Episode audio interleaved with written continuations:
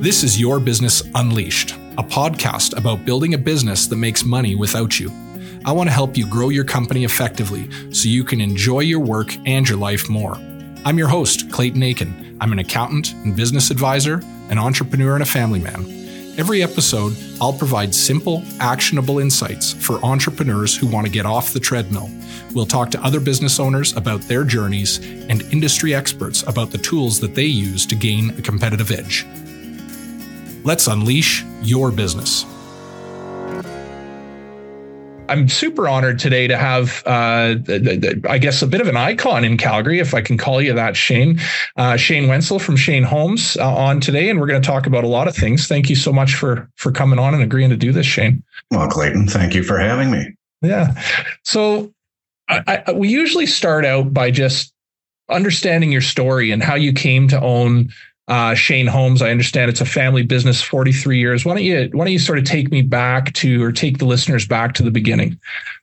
Well, believe it or not, we're entering our 45th year now. 45th. Yeah, that's hard to believe. Uh, you know, when the marketing team laid that on me last year and they said, this "Is this something we're celebrating?" Well, like I said, of course it is. Yeah.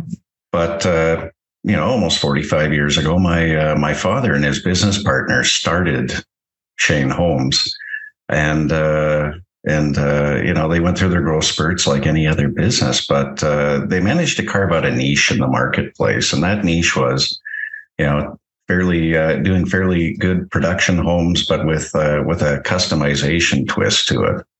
And what we uh, what we feel we have from the single family division today is is uh, is certainly that. It's uh, it's a production home builder with uh, with customization, and we feel we per- we've actually perfected that process throughout the uh, the last forty five years.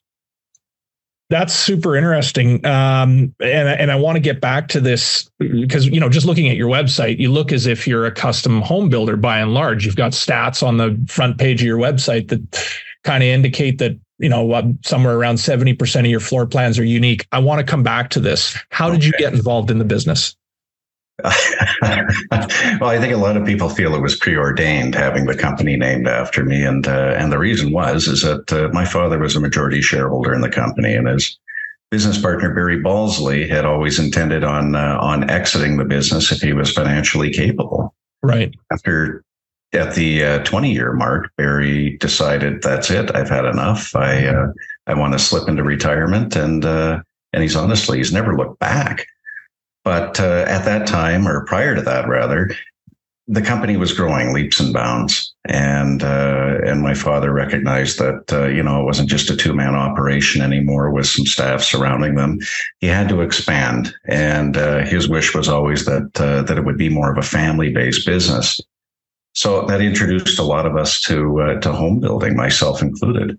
So I. So how old are you at this point? It's approximately. Uh, well, I uh, I was 14 when I first started working on the job sites during my summers. Nice. Uh, okay. His attitude was, "You're not going to sit on your ass. Yeah, you're going to start working, and uh, and we need the help out there." Yeah. So I was on the job sites from the time I was 14, and uh, and when I uh, when I turned 18, I, uh, I was welcomed into the office and I, uh, I came in with the title of marketing assistant, learning under my father. And things just kind of progressed from there. Right. Nice. Mm-hmm. Um, and, and so your father, uh, has he exited the business? No, no. At, uh, at his age, uh, Cal is 80 years old now and he is, yeah, he has stepped back a, a fair bit and he, uh, he started stepping back about 12 years ago. Okay, but uh, he's still uh, still involved in uh, in a lot of things. You know, primarily with the uh, the foundation and uh, and I would say a little bit more of advisory as interesting as it would say as as it would go rather. I noticed that you know just just looking at you know the stuff that you're doing online and and just what I know about Shane Homes because it's a bit of a staple in Calgary, obviously, and uh, and, and surrounding area you're big on foundation. You're you're big on community. You're big on um, sort of giving back and and run me through that a little bit. When when in the journey was the foundation started? Uh, the Cal Wenzel Family Foundation was started, I believe, now 15, 16 years ago. Okay. And uh, it, it, was just another way for my parents to give back that uh, that was outside of the company, and uh, you know they wanted the uh, the correct way to do it. So not only do we give back through uh, the Shane Homes group of companies, but we give back uh, through the Cal Wenzel Family Foundation. And uh, you know, my obviously my mother and father are very heavily involved with that. In fact, my mother Edith is the uh, the president, so you have to get past that gate before uh, before she's going to donate anything. But you you may see some of the endeavors that they've uh, that they've contributed to over the years. And you know, the most recent one would be the Precision Health Clinic up at the Foothills Hospital. Yeah. Okay. So mostly, is it mostly health initiatives then? Uh, there's a lot of health-based initiatives there, but uh, you know, health, wellness, and education is the primary focus of the foundation. Right. And so, is the foundation? I guess what's what's the vision of Shane Homes, the, the Shane Homes Group? What is the overall overarching vision? Uh, the overall arching vision is uh, is simply put, you know, we're really trying to be the best we can be every day. We're we're trying to provide homes in uh, in, in a family friendly environment that's mutually respectful. Yeah, yeah, right on. Oh, that's neat. So, are we going to go for? Uh, I wonder if there's third gen coming up. You're in second gen now, so uh, the, the the business has uh, taken off. Are, are you at the helm then? Uh, yes, I've been the uh, the president of the company for the last twelve years, and more recently the CEO. Okay, Nice. So let's talk a little bit about niche uh, versus custom. I mm-hmm. always I have a podcast from early on. Um, I can't remember what we called it. Custom is the death of scale or something like that. Um, and so when I looked at your when you when I looked at your website and saw that seventy. I, I think the numbers around 70% of your floor plans are custom. Yes. I'm going, how, how are these, how are they doing it? Uh, because I, I, I meet a number of construction company owners who are so fixated on doing everything for everyone and they can never seem to you know get ahead and the the that's often the answer is you're listen you're trying to make everybody happy here and that's not you can't do that and then I see your website and I'm going, well, maybe you can. So, you know, run me through that thinking a little bit. Um, and you hit on it earlier in the podcast, but it's it's not next to impossible. We uh, we have a, a, a large lineup of standard models, but uh, to be honest, I mean, especially on the single family side, most of them get customized to uh, to the customer's specific needs. And I mean, as we can appreciate, Calgary has grown leaps and bounds, especially yeah. over the last ten years. We have a lot of uh, a lot of people moving in here who have very special needs uh, and uh, and and related to ethnic needs. You know, yeah. Uh, I I'm somewhat admirable of uh, of customers in Northeast Calgary because they're very very family oriented. So yeah, when you look at the homes that they want to build, they they may have any anywhere from three to four generations living in the home. How does that change a floor plan? How does that change a floor plan? Well, I mean, you have specific needs related to dining options. They might want a uh, want a dining nook that's uh, able to accommodate 18 people. Right. You know, wow. uh, spice is uh, is a very uh, very important thing in that culture, and we end up creating you know a smaller version of a kitchen, which is referred to as a spice kitchen. Right. You right. know, bedrooms, bedrooms for mom and dad and uh, grandma and grandpa are, you know, are not separated. There's two master bedrooms usually in the house, and there there could be upwards of five bedrooms, four and a half baths on the top two levels. In like a 2,500 square foot footprint. 2,500 or 3,000 square foot. Yes. Yeah. Plus, wow. Plus basement development. So. And I, I never thought about that. We've got, um, you know, we've got a fairly diverse team and we have over a number of years here and, and, uh, a lot of folks have their folks living with them. Right. And that's just not something you see as much in Western cultures. No. Um, you know, you, you know, we, we're not, that's not that's not baked in here like it is um, in, in, eastern parts of the world. So sure. I never thought about how that affects home building. Uh, obviously, so so you've got you've got a a, a production a uh, a production style base model, and then you customize the floor plans. I bet you a lot of those floor plans aren't you know you can mix and match because you've already got the space fully thought out and figured out in a million different permutations and combinations and you can execute on it really quickly. Uh, that's basically it after uh, after this many years. I mean we we're, we're, we're proud of the fact that our sales team has been uh, has been with us a fairly long time. So they're they're they're very in tune with what people want but they're also very capable of uh, of redlining a plan and changing it up to accommodate their needs. And so doesn't that get expensive you know, or or how do you how do you I guess as a as a young construction company owner, change orders are coming in, or you know how do you how do you navigate that when you're figuring all this stuff out maybe for the first time is going this is going to be a little bit custom. How do i deal with change orders? You know how do i how do i navigate this and still be profitable? Uh, well, it's what, what may seem difficult to others might uh, is actually very, very uh, you know commonplace for us and very easy to do. I mean, we've just developed this process over the last forty five years, and uh, you know, I mean, thank, thankfully for technology, I mean, it's uh, it's bridged the gap immensely, and it's uh, it's made covering off those changes and those change orders quite easy. Yeah, yeah. You know, like you said, you need an experienced team, uh, and you know, right down to the office where uh, where you have a purchasing estimating department that's uh, that's quite in tune with uh, you know a lot of the changes that are happening in the home. So you're using a, a, high degree of technology to get everybody talking and, and create a kind of shared consciousness on the back end so that when a salesperson uh, comes through with a special request or a change order, mm-hmm. we're gonna we're gonna know on the purchasing end how that impacts things pretty quickly, right? Oh yeah, I mean either the purchaser knows or they're uh, they're going to send it out for uh, for quotation, and that's usually rectified within 48 to 72 hours. Yeah, right. And and I noticed that you still do that while managing to maintain a 96% client satisfaction rating. I, I don't know if that stat from your site is still up to date or not, but people are happy with you. Yes. Yeah. And so what's the what's the secret sauce for navigating that? Um, you know, like how do you how are you creating that that client satisfaction level?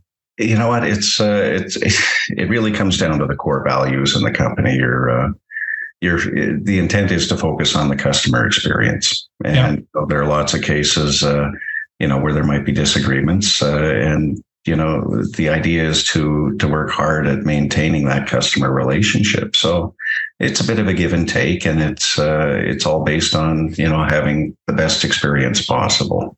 Right. I, mean, I came into the business. I could never understand why home building was such a stressful process for people and that's been a lot of the focus, especially over the last uh, four or five years, is is really enhancing that experience and making it more more easy, more manageable for the people who buy our homes. It's interesting because I think you know I've heard a lot of people go, "I can't adjust my prices. Nobody will take it." Right? Nobody will nobody will go for my new pricing model or ooh i don't want to have that conversation with the customer because it's pretty hard Mm-hmm. Right. I don't want to have a hard conversation with a customer. So I'll just eat a little bit of margin or whatever, you know, and that's so common because I think there's this natural allergy to conflict, uh, mm-hmm. you know, generally speaking.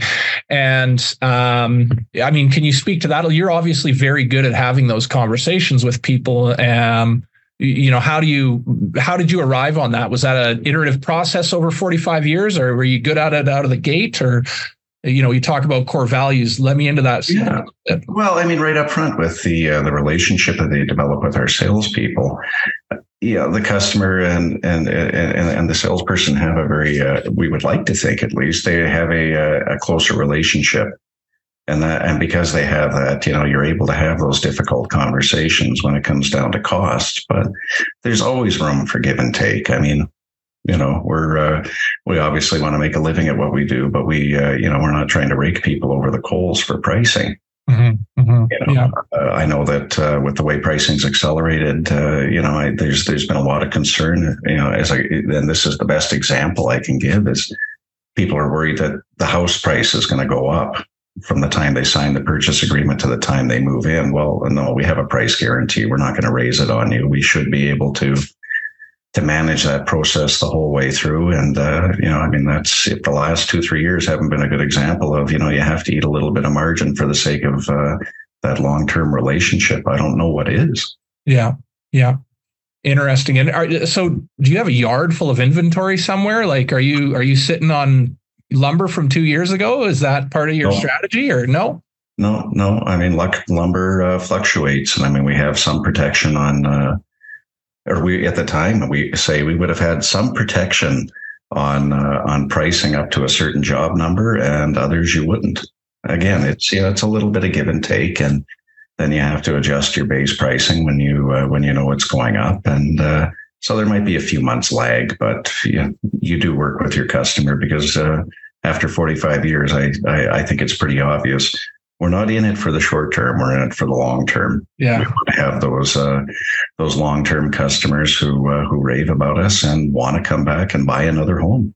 Yeah, yeah. I mean, you must be you must have to be really in control of your data then and understand your costs in real time, right? I mean, if you're going out to do if you're going out to do a new build or a new subdivision or new community or whatever, and and the order is being placed six months after the contract was signed, or you know a month or two after, and the lumber's gone up the way it like I mean that was a wild swing that we've had in the last three years, right? So for sure, yeah, yeah. see lumber uh, practically double.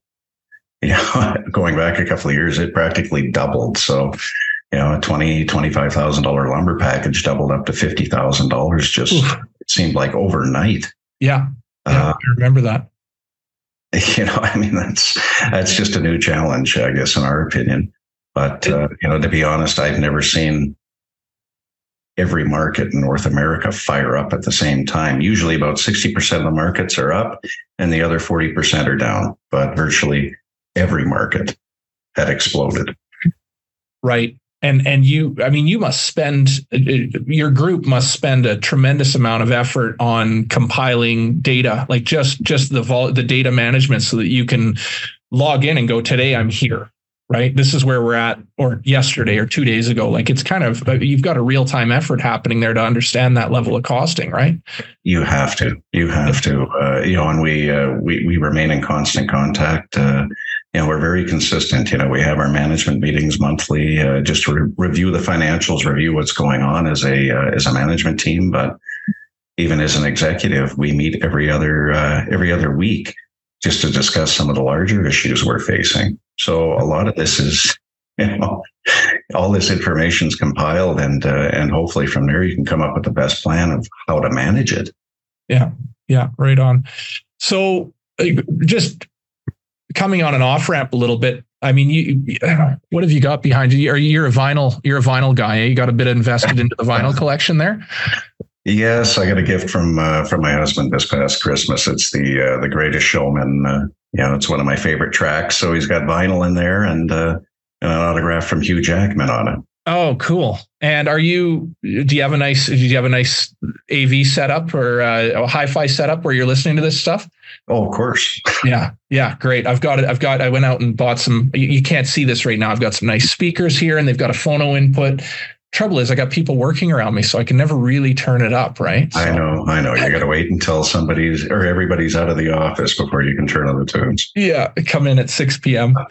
um, tell me a little bit about the the experience what is the extra value add that you can do beyond just building a house like if you're if you're talking to somebody who you know they're going you know this is nice shane wenzel he's got big buying power they got a big you know they got a 100 or, orders in the pipe whatever if i'm mm-hmm. if i'm doing 10 15 doors a year and i want to raise my prices or i want to i'm scared about it what are the extra value add things that you can do as a home builder um, to help people go, you know what, that's worth paying a little bit extra for, right? And it doesn't cost you a whole bunch. Where can you pick up some margin gain in, in your value adds? Like I, I noticed on your website, your move-in process or, you know, anything like that.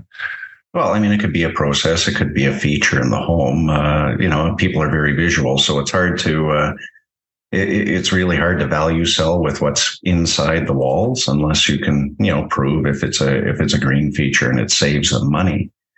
I think that's what it comes down to there. But uh, even a process improvement, as much as uh, is is proper communication, and I know that seems uh, you know kind of rather Simple. broad.